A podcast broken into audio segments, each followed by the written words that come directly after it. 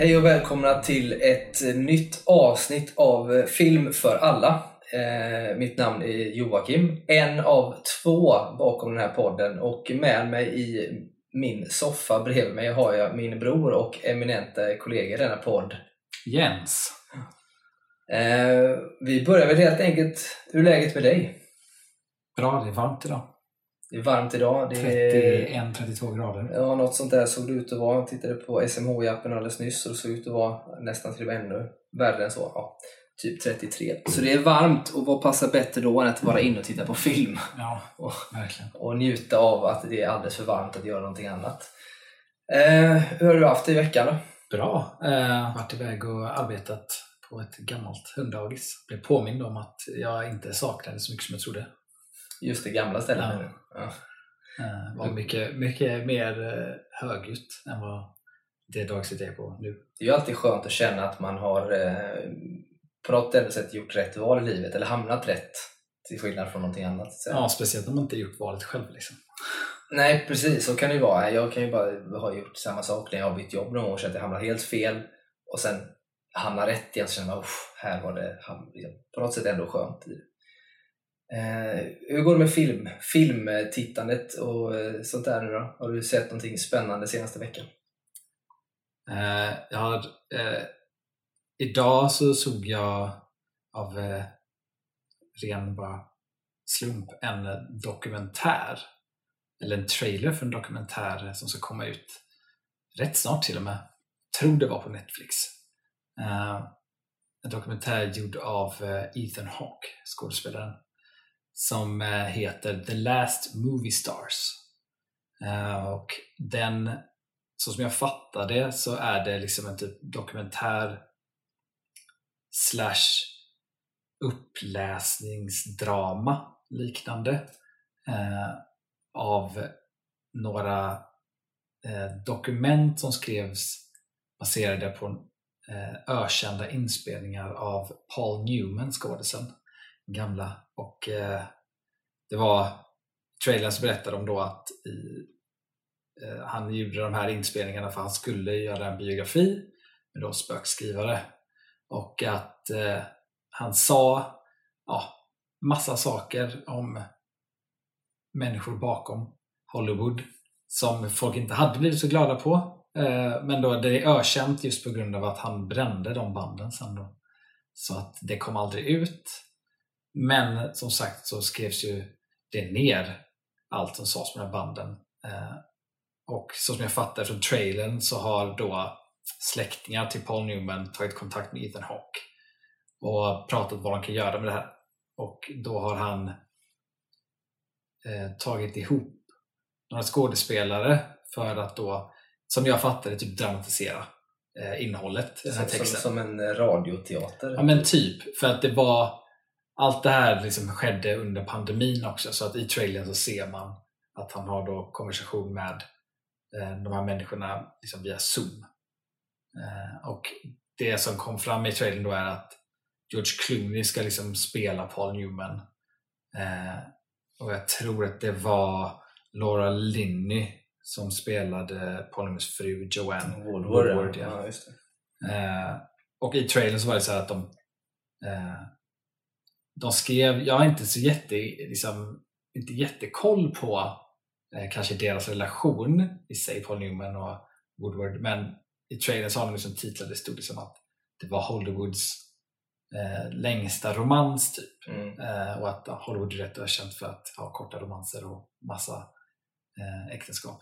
Så att det kan ju vara intressant, men också intressant att liksom se Alltså bara få liksom ta del av vad han kan ha sagt i de här grejerna. Sen vet jag inte hur mycket de går in på liksom mörka hemligheter och sånt där, men eh, det ska bli intressant. Sen såg jag att då, det verkar som att också blir en blandning av intervjuer, eh, tror jag kanske då med andra regissörer och skådespelare eh, kring vad de har för erfarenheter, eller kanske bara hur de ser på Paul Newman och Ja, John ja, det är ju intressant. Ja, Det, det låter ju jätteintressant tycker jag. Det finns ju flera aspekter som jag tycker är intressant. Då. Det är ju framförallt så gillar jag ju Paul Newman, det är ju som skådis såklart, för jag tycker att han är fantastisk på många sätt. Gjort otroligt många saker och han, hans liksom, gamla konflikt han hade med, med, med jag tror att det är Steve McQueen som han inte riktigt kom överens med eh, bland annat. Men eh, det är ju också intressant och man undrar om det kommer tas upp lite om grann kring det fast det var ju inte någon hemlighet direkt. Eh, men sen har ju Paul Newman också en stilikon och ett av mina intressen i livet här är ju faktiskt liksom kläder och herrstil på det sättet. Eh, så att för mig kommer det vara intressant ur det perspektivet. Men det är två saker jag tänker på direkt som är lite så här lurigt. lurigt men, och det är ju eh, vad är motivet till att Paul Newmans liksom, efterlevande väljer att göra detta? Om han nu ändå har valt att faktiskt liksom, inte göra det och bränna banden, varför väljer de att göra det? Jag tänker direkt på att det typ blir, handlar om pengar. Liksom. Det är där man hamnar, typ, att de vill ha pengar. Jag tänker varför har de inte pengar och varför är det så här illa? Så jag är lite så här, varför väljer de att göra det?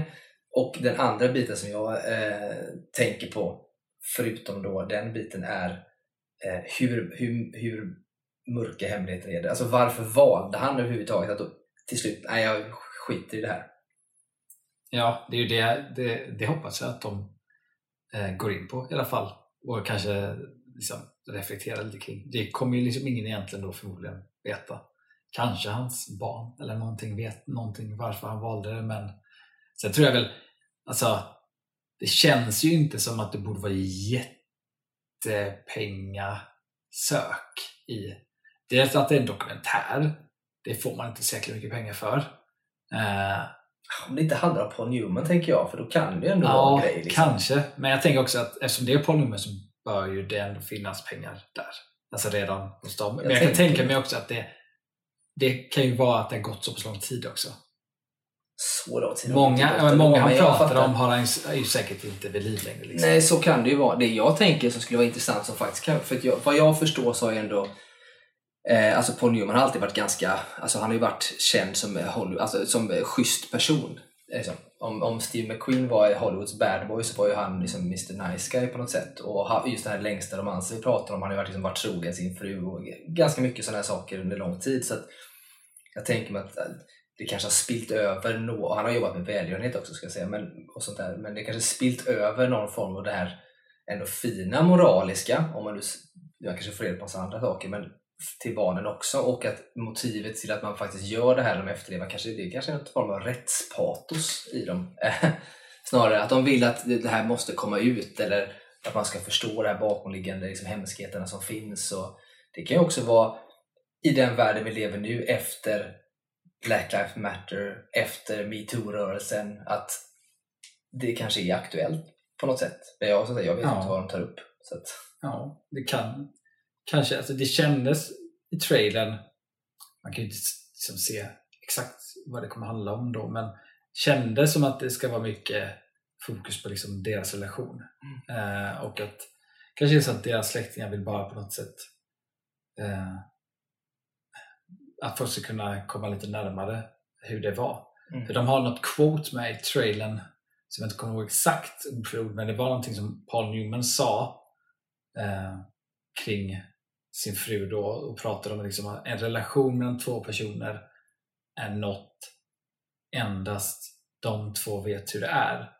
Eh, och det är liksom ingen, ingen, annan kan någonsin veta hur en relation mellan två personer är eh, någonsin. Utan alla små detaljer och allting, det är bara de två som kommer veta det som är i den relationen oavsett om den håller eller inte. Eh, så jag tror att de kommer nog lägga mycket fokus på liksom hur, hur det var mellan dem och varför det höll. De tog också upp i trailern väldigt fort att när de blev tillsammans eller inledde sin romans så var ju hon liksom eh, väldigt känd liksom på uppgång mm. Eh, och han var inte det. Eh, så han ser med men sen att det totaländrades när han blev stor. Liksom. Så att det kanske finns någonting däremellan och kanske dels intressant att se för man har ju sett, man har ju läst andra gånger med i Hollywood när liksom en skådis eller någon kändis blir plötsligt lite mer känd än någon annan relation så har det liksom blivit lite problematik, avundsjuka och sånt och även att det påverkar att de liksom är så mycket olika håll, speciellt om det är skådespelare. Att de liksom gör filmer på olika håll och inte kan spendera så mycket tid och att det ofta faller på grund av det. Så det kan ju mm, ja. Nej, men det, alltså, det låter ju jätteintressant. Eh, nu vet man ju som sagt inte så mycket om det förutom den här lilla trailern då. Men jag tycker, jag tycker det blir skitkul. Jag hoppas att man får se lite av hans eh, fantastiska stil och kläder också. Man går det. det är en stilig karl, Paul Newman. Gör ju för övrigt en av mina kanske en av få sådana här ändå favoritfilmer jag har som är, som är liksom ändå relativt, jag skulle säga att den är riktigt gammal fast den är inte så gammal, det är fortfarande färgfilm men, men det är ju The Sting med Ja. Robert Redford och Paul Newman, det är en av mina gamla favoriter. Alltså The Sting, den är, den är så förbannat bra. Alltså jag kommer ihåg när jag såg den, så eller jag skulle se den första gången så var jag så här, det var, ja, fan, jag kan ha varit typ 17, 18, något sånt där. och tänkte liksom att hur cool kan den här filmen vara? Liksom? Och så, The Sting var ju inte det coolaste namnet kanske. Men det var under den perioden, liksom, jag kommer ihåg att jag tittade mycket på så här Sting, Typ Quentin Tarantino var, ju väldigt, var jag väldigt inne på då. Då var det Ja. så här, ja, vad kan The Sting vara? Men sen så liksom zoomar filmen så märker man liksom hur, liksom, hur liksom tight den är i sitt berättande och hur liksom spännande den är och hur liksom, man förväntar sig inte att det ska hända på det sättet. Och speciellt kemin mellan... Robert Redford och Paul Newman, Ja. ja. grym. Ja, den är fantastisk. Jag har exakt samma upplevelse faktiskt. Eh, också, jag vet inte, det var nog inte, jag vet, vet knappt om jag ens var så pass gammal när jag såg den första gången. Och jag vet inte ens varför jag kom in på den. Det måste ju varit för att det gick på någon filmkanal som man hade då. Jag vet inte vad, vad de hette på den tiden. Kan, var det Kanal Plus då kanske? Eller något sånt där. Men det måste ju varit något sånt där som den helt plötsligt dök upp på. Och så, ja, så, så fastnar man i den. Och, och den är, så, den är så fruktansvärt bra. Och som du sa, Sting tänker man ju inte. Det, så här, det känns verkligen som ett klassiskt vet, 60-talsfilmnamn på något Mm. sätt. Idag så hade jag nog inte liksom, tänkt så mycket på att det var ett dåligt namn. Men, men, det, men den är fruktansvärt bra. Och framförallt så är den jävligt snygg. Eh, snygga kläder, snygga skådisar. Bra film överlag. Mycket sån här... Eh, liksom, det är ändå en heist-movie. Med lite twists and turns kan man säga. Eh, ja. på något sätt. Ja, den är grymt bra, skulle jag säga. Riktigt jäkla bra. Så att om man inte har sett den så kan det vara en rekommendation. Eh, ja, verkligen. Så att eh, den kan man se. För det finns ju ändå, det har vi pratat om innan utanför podden, både du och jag, att det finns ju ändå, vi har sett ganska mycket film eh, och vi känner till ganska mycket film, men det finns ju vissa klassiker av filmer som vi inte har sett ibland, som man kom på sig själv att det är nästan pinsamt att man inte har sett dem. Har en film som eh, jag inte har sett än som jag tänker att jag ska se hela tiden och aldrig sett. Jag googlade till och med någon sån här lista, så här, toppfilmer man ska se. Mm. Och den var rätt högt upp på den listan. Det är Apocalypse Now. Jag har fortfarande inte sett den. Ja, och det är ju, det, det är ju, det är lite, om man då eh, anser sig vara lite filmkännare och hålla på med film, så är att, inte ha sett Apocalypse Now, det, den, det, det tar emot att säga det. Liksom. Ja. Eh, det gör det. Eh, jag har ju sett den, så jag slipper skämmas för det. Eh, jag har ju dock andra som jag inte sett, eh, som jag, jag knappt heller vågar säga i min mun. Jag kan säga en film jag har sett, eh, eftersom vi ändå har någon form av confession här, vi biktar oss. Eh, en film jag inte har sett i sin helhet, jag tror att jag eventuellt har sett snuttvis av den. Men det är, och det är kanske en, den som brukar prisas som kanske en av världshistoriens bästa filmer. Eh, och det är ju Citizen Kane. Ja, men den, eh, det är ju en film som jag vet, så här, den sägs ju, så här, den måste man se. Och jag håller med att man, man, man måste se den filmen. Eh, men jag tycker, jag själv tycker inte om filmen så mycket. Jag förstår alltså, eh, betydelsen av den i liksom, filmhistoriskt perspektiv. Mm. Alltså vad liksom alla de här sakerna han gjorde eh, som gjorde filmen bra för sin tid och som liksom bröt mönster och sånt där. Så liksom rent som filmhistoria så är den jätteviktig och jag förstår det. Men jag tycker inte att den är superintressant. Eh, nu var det Alltså när jag sett den sist när jag var typ 20-21 någonting. Så det var jäkligt länge sedan nu. Eh, Så att jag har funderat på att titta om på den igen.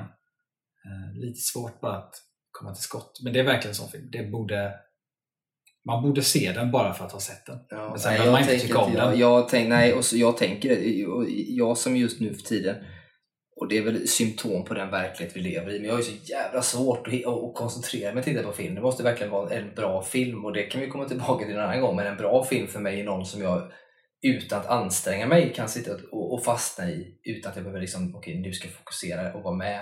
För det blir så lätt att man, shit jag kom på det här jag skulle göra eller ta upp telefonen eller vad som helst. En bra film för mig är någonting man fångas i, det är inte ansträngande. Eh, och jag tänker att ska man se Citizen Kane så vill man ju helst inte behöva anstränga sig för då kommer man ju inte se den. Jag får återkomma när jag sett den för det är en sån man måste se.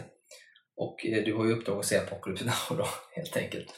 eh, Apocalypse Now som för övrigt eh, är baserad på boken eh, Mörkrets hjärta, eller Heart of Darkness som det heter på, på engelska.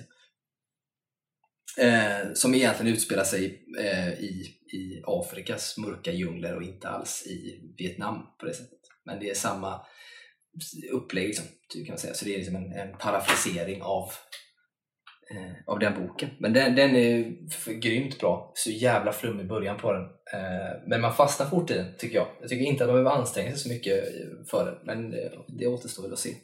Ja, jag tror att jag har lite svårt att komma in i den också just för att jag, jag såg en dokumentär som är relativt ny om den liksom, och hur jävla kämpigt det var för honom att göra filmen. Liksom. Ja, Allt var bakom och det har gjort ja, att jag blivit bra. så målad av det bakom. Att det, är så här, det känns som att det kommer vara jobbigt att se den bara för att jag vet hur jävla mycket skit det var bakom. Ja, Bara att... Eh, Alla vad och heter, skit. eh, fan heter han nu igen, huvudskådisen i den?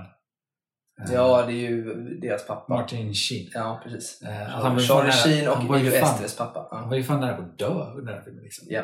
Och det är så här, vill jag verkligen se den scenen som är när han liksom är det. Jag vet den scenen där, när han spelar in den så höll han på att dö. Vill jag se den? Liksom. Alltså, så att jag, jag har väldigt svårt. Jag kommer se Apocalypse Now någon gång. Jag Ja. vet inte när. Nej, så är det. Och den är ju inspelad i sådana förhållanden också. Det var ju ganska mycket knark eh, och sånt också. Så det, den har haft sina svårigheter. Men det- ska man säga också att film som har haft sådana typer av svårigheter brukar oftast bli jävligt bra också. Alltså, det är Ja. ju något, något med det när man lider sig igenom saker. Det kan jag ju bara skriva under på när man själv sätter sig, för både du och jag skriver ju till viss del och, och ritar till viss del och gör lite sådana här små kreativa saker. Och det man slås över är att när man mår lite sämre och man lider så är man ofta lite, blir det lite bättre. Konstigt nog. Ja, alltså det är typ, det är typ så mycket frustration i det. Att det är, är på det sättet. Alltså att, att kreativitet liksom kommer ur eh, frustration och ångest. Och, Lidande, ja. Ja, det är så störigt. Man blir så här, kan man inte bara göra bra saker och, och bara känna att det går bra? Mm. Nej, jag jag beundrar de som, som löser det. Jag tänker mig att det, man är nog olika personer. Jag slås över det ganska ofta när jag lyssnar på en del andra poddar och sånt där kring olika typer av litterära verk och författare och konstnärer och sådana här bitar. Att det är så många, framförallt de här äldre, jag tänker mig att vi kanske är fel, födda i fel tid. Vi kanske är hundra år för sena. För att det är så många av gamla eh, svenska författare till exempel, och så där, eller konstnärer. Eh, kan ju ta Strindberg som ett exempel. Vi kan ta eh, ja, säkert son till viss del också som är konstnär och sånt där. Men det är så många av de här man slås när man förstår att det har varit så jävla mycket ångest och sådana saker hos de här människorna. Och då tänker man själv att det är ju där man är själv och många av de här som jag lyssnade på en nu som jag inte kommer ihåg vad han heter, en svensk känd kompositör, jag, kommer inte på vem det var nu, eh, men han kände i alla fall eh, för länge sedan. Så här. Men han i princip jagade olycka och misär. Ja, det, För, för att det blev liksom sättet för honom att producera saker på något sätt. Och jag vet inte om han själv var medveten om det, men det är ganska tydligt att hans musa är liksom ångesten. Hans musa är att må dåligt. Och det där kan jag känna igen mig så jävla mycket i också. Eh, men man skulle vilja hamna i ett läge där man i glädje kan göra saker istället och känna det här att man kan skriva, men det är, det är svårt.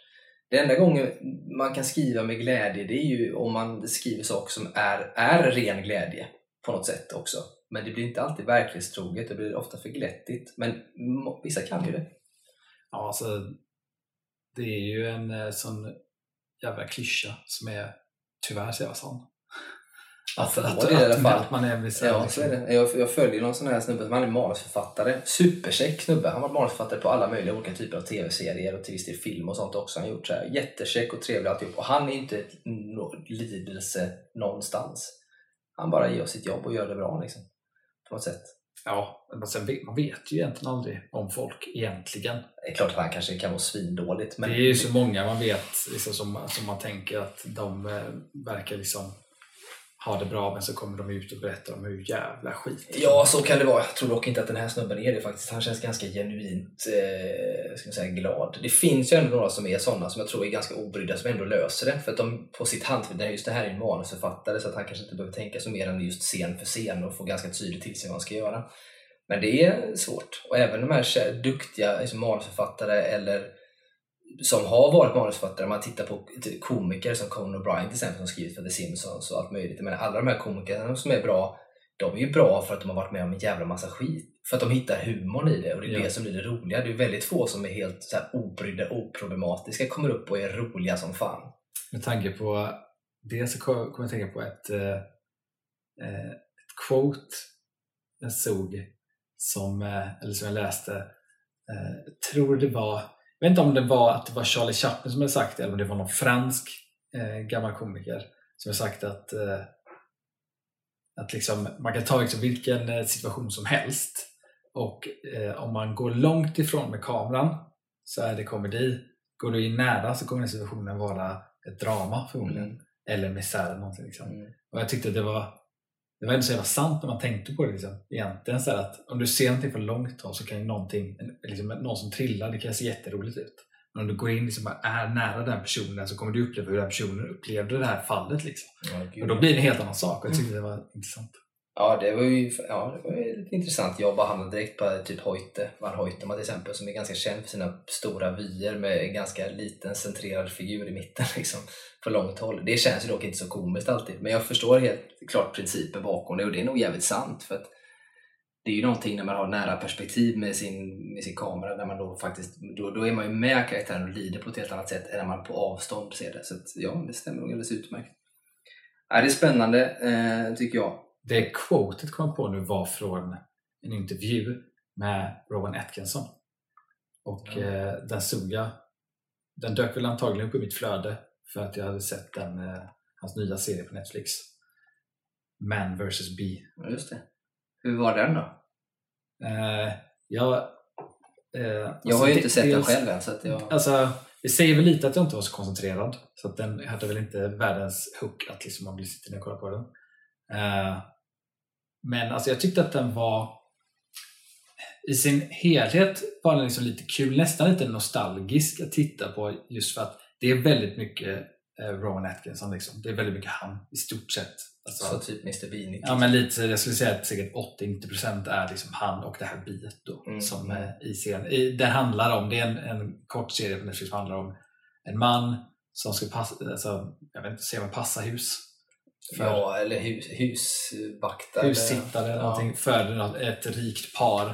Spoiler alert kanske. Ja, och han gör det för att han behöver pengar eh, för semester med sin tonårsdotter. Typ. Men då är det ett bi då som hänger med in när han går in i huset och det här biet då ställer till massa för honom hela tiden genom att han stör sig. Han försöker ha ihjäl biet i stort sett och misslyckas konstant. Så att liksom, liksom läser man bara konceptet så känns det som att ah, det är Mr Bean, vilket var därför jag ville se den. Det var liksom, jag, jag saknar att se Ja. Är den därför jag vill typen se den också, för att det känns så. Eh, men sen så var det att ja, alltså, jag tycker att det var liksom lite för mycket typ, eh, vad ska man säga, det var för mycket plott. Det var för mycket eh, story på något sätt. Den hade varit eh, roligare att se på om det var mer som Mr Bean. Alltså att det var eh, mindre stakes. Det var ganska höga stakes. Eh, på liksom, för att hela första scenen är att han står inför en rättegång och är anklagad för att liksom, typ pajat det här parets bil och massa tavlor och massa liksom, grejer. Och redan där så fattar man att han kommer inte komma Ja, undan det och då blir det så här, vad ska det handla om? Och det blir för, för mycket story.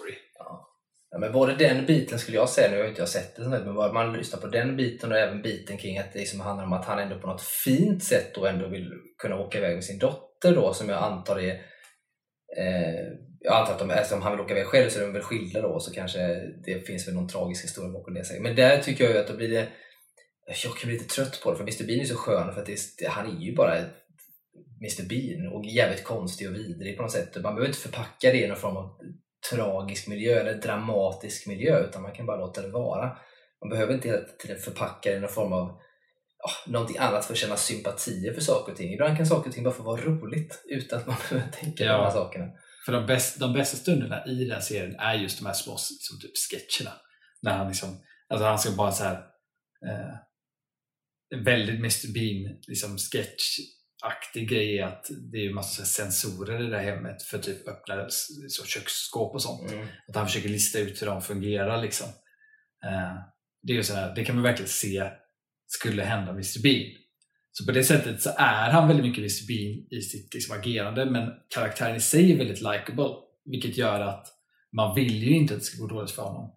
Eh, så det blir liksom inte det blir liksom inte så roligt som det kan bli, som det blir då med Mr Bean till exempel. För där vill man ju att han inte ska lyckas. Alltså man vill ju bara, för han är inte så trevlig, den karaktären, Mr Bean.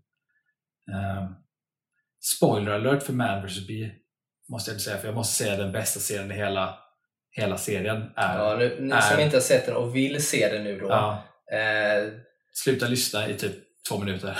ja, precis. Spola fram två minuter eller något sånt där. Ja. För den bästa scenen är slutscenen när han när han kommit iväg på semester, sitter på någon typ av camping. Han är liksom nöjd med livet, allting är gött. Eh, om det är samma bil eller inte vet jag inte. Ett bi dyker upp eh, och han liksom river av lite av sin macka med jordnötssmör tror jag. Sätter den på en stol bredvid, bil liksom, sätter sig där på.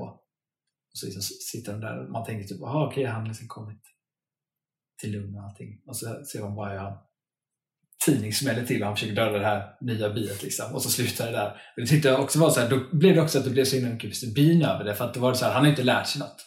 Och det är precis det Mr Bean aldrig gör, han lär sig aldrig sin läxa. Nej, Och därför tyckte jag också att storyn i sig inte det hade varit roligare om det var typ mer Mr Bean. Men då känns det lite grann som att de lovar en liten uppföljare här då. Eh, Han Kanske. slåss med Mr. Bean on Holiday. Det är Kanske. som Mr. Bean on Holiday. Ja, herregud. Ja, nej, men den eh, får man kanske ta och se. Det är ju inte vad jag förstår så långa avsnitt. De är ju bara 10-12 minuter långa eh, i snitt. Och nio avsnitt tror jag jag såg att det var på Netflix. Så den kan man se. Eh, bra, jag tänkte att vi har nu har vi behandlat det, det finns ju olika saker. Jag ville återkoppla lite grann till det vi pratade om lite tidigare eh, när vi pratade om Ethan Hawke, eh, att han gjorde den här dokumentärgrejen. För där är det nämligen, och jag har ju inte sett den själv, det finns ju en film ute med Ethan Hawke nu. Jag måste ju säga att jag tycker om Ethan Hawke. Hade svårt för honom när jag var yngre, av någon anledning. Jag kan inte sätta fint på vad det är, men jag tycker att han är, idag tycker jag att han är briljant. Jag älskar Jag Ethan tycker om Hawke. honom. Eh, fantastiskt eh, bra. Eh, och hans dotter Maja är också bra. Eh, Ja, i Stranger Things framförallt. Eh, nej, men jag vill koppla tillbaka till den här filmen han har gjort, eller som han spelar nu. Eh, som går på bio, som eh, fått så bra kritik, den här skräckfilmen. Black Phone. Precis. Mm. Eh, som jag, jag har inte sett den, men jag var på bio här sist så såg jag liksom affischen och tänkte på shit, den vill jag ju se. Jag kommer nog kanske inte se den på bio, men den har fått så jävla bra kritik. Och jag tänker mig att den, den eh, kanske kan vara en rekommendation. Eh, och om någon lyssnar och vill höra av sig vad ni tycker kring det, eh, kring det får ni ju alltid göra såklart, men på den här, hör gärna av er, se vad ni tycker om den, eh, se om det är värt, värt att se den. Den har ju fått bra kritik som sagt, jag är nyfiken på den. Ja, Jag har tänkt, jag har tänkt eh, kolla på den med. Jag såg också jag såg trailern som var intressant.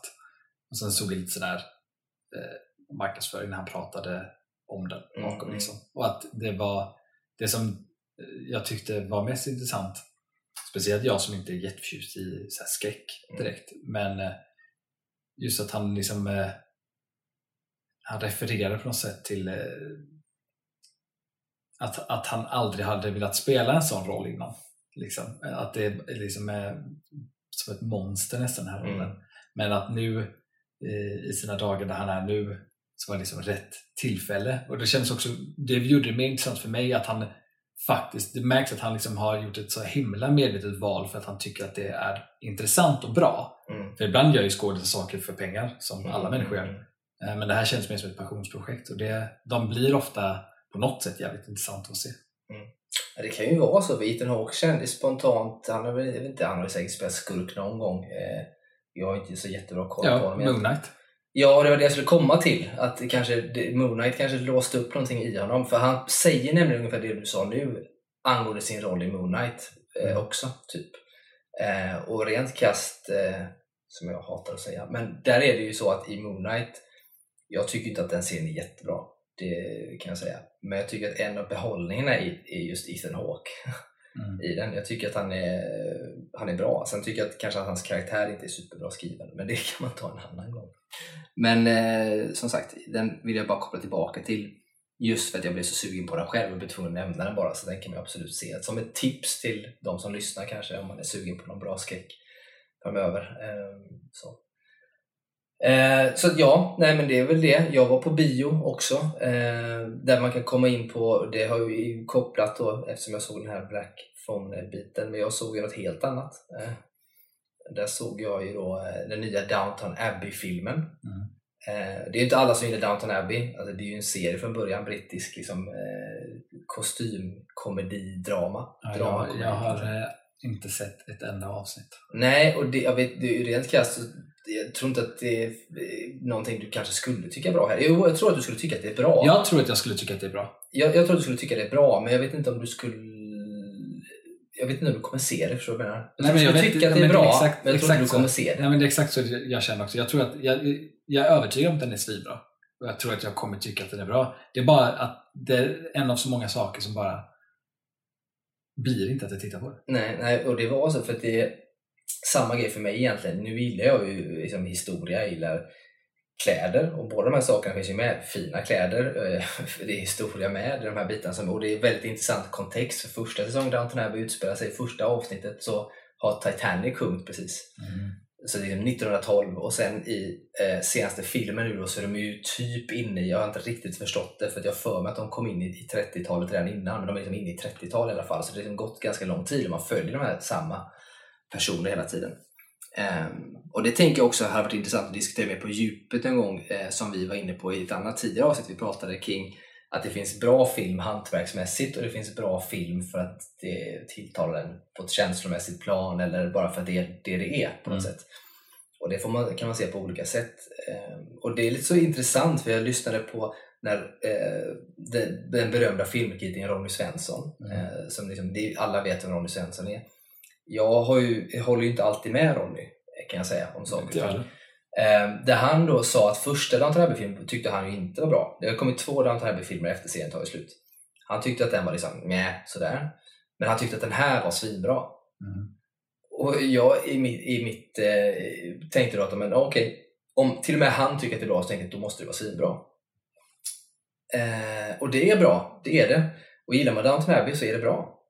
Men sett som film, men just hantverksmässigt, och så, så är det kanske lite mer att önska.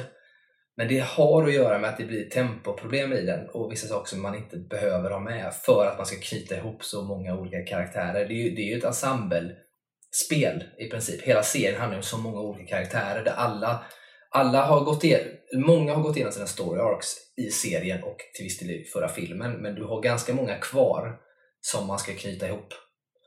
Och det blir, eh, tycker jag, problem. Det är kul. Som Downton Abbey-fan tycker jag så att jag älskar mig att få se att det äntligen löser sig för vissa och att ja, nu har det här hänt och så vidare. Va?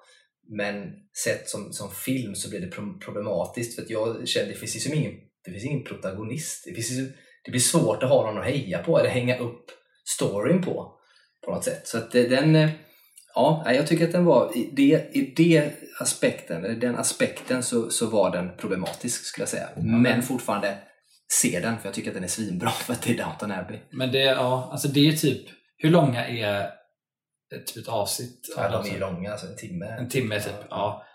Eh, För det är ofta en problematik tycker jag kring när man just gör eh, sådana filmer som är liksom kopplade till en serie. Speciellt serier som gått länge.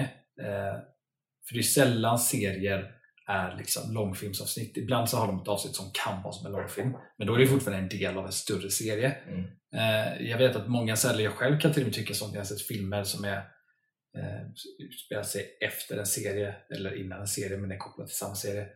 Att man är så himla, som publik blir man van vid berättandet som är i serien, alltså serieformatet eh, och förväntar sig då att det är en viss form från varje avsnitt till avsnitt men att det knyter ju an under en längre period och du har massa mer timmar att använda. Mm.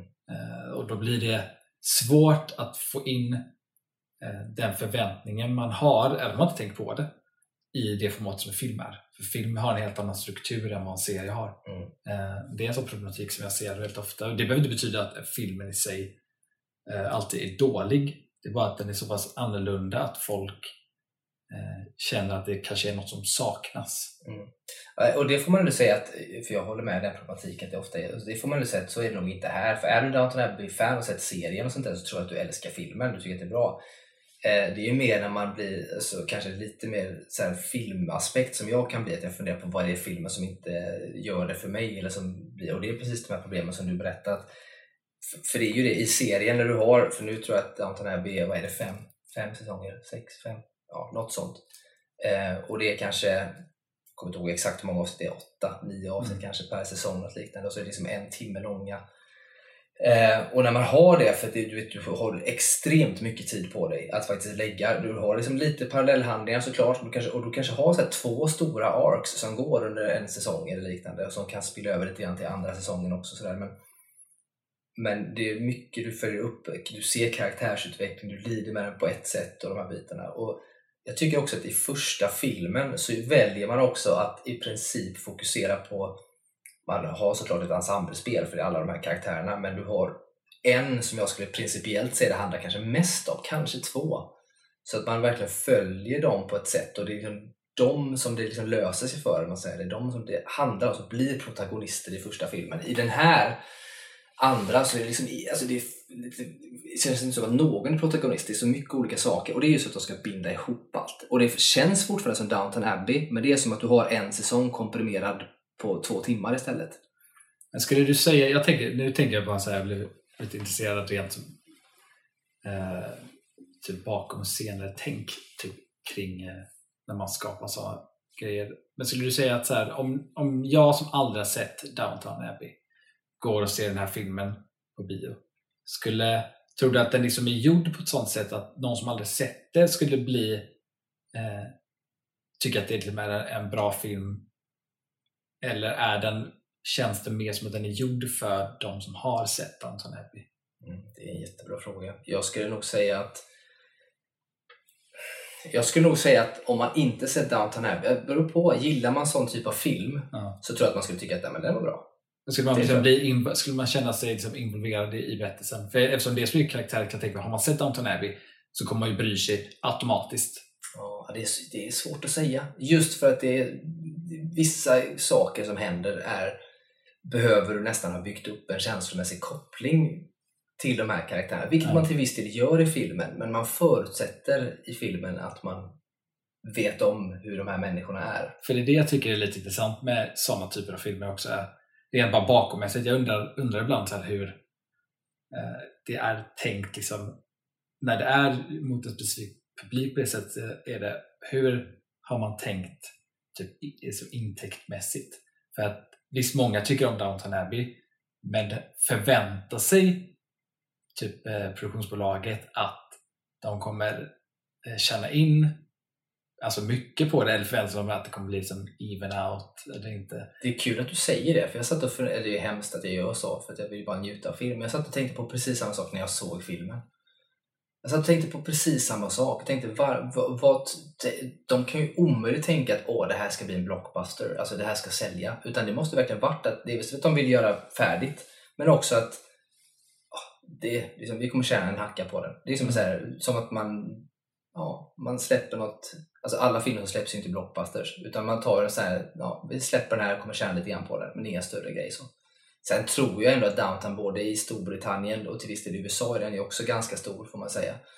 Eh, och även runt om i vår värld så tror jag ändå att den kommer att tjäna in en del. Men det är ju verkligen inte... Men förmodligen så har tjänat de väl kanske... För när tog serien slut?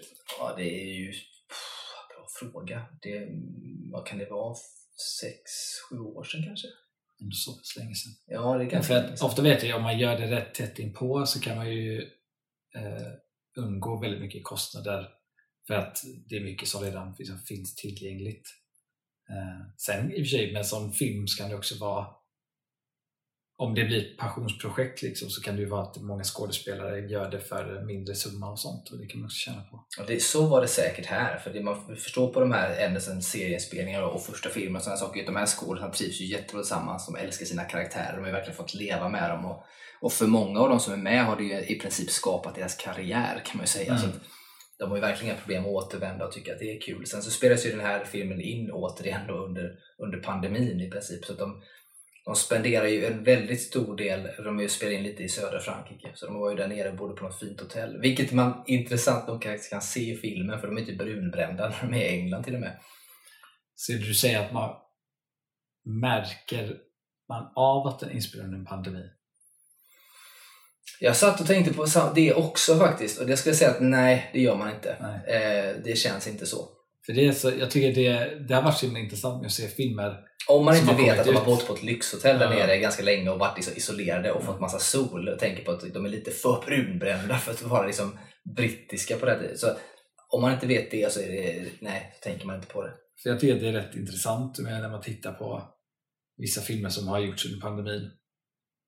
För, eh, jo, det finns en sak förresten, vi kan komma till det sen. Ja. För vissa, vissa filmer så är det som att man märker någonting. Men jag kan inte riktigt sätta fingret på i alla filmer vad det är. Så blir det man går in och läser lite så märker man så okej, okay, så många filmer som jag har reagerat på har varit under pandemi. Mm. Då är, det är bara så, jag har fortfarande inte kommit fram till vad det är exakt jag märker av. Vissa filmer kan jag ju se det, alltså typ mm.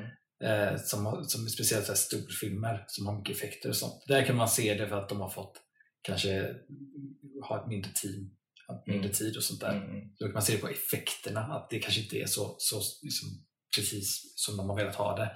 Men ibland är det så här bara dramasaker eller typ storysaker som är, man märker, undrar om det var på grund av pandemin eller om det var något annat. Nej men exakt, och det, det jag ville komma till, för när, när du sa det tänkte jag först nej det märker man inte, men sen tänkte jag faktiskt på en sak som jag saknade i filmen, som är med i första filmen och i serien.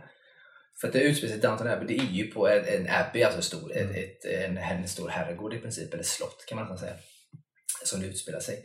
Men i serien och i förra filmen så spelar eh, det här lilla liksom, området, den staden som de här, liksom är, vad är de, grevar över, den, mm. den liksom som en egen nästan karaktär på ett sätt.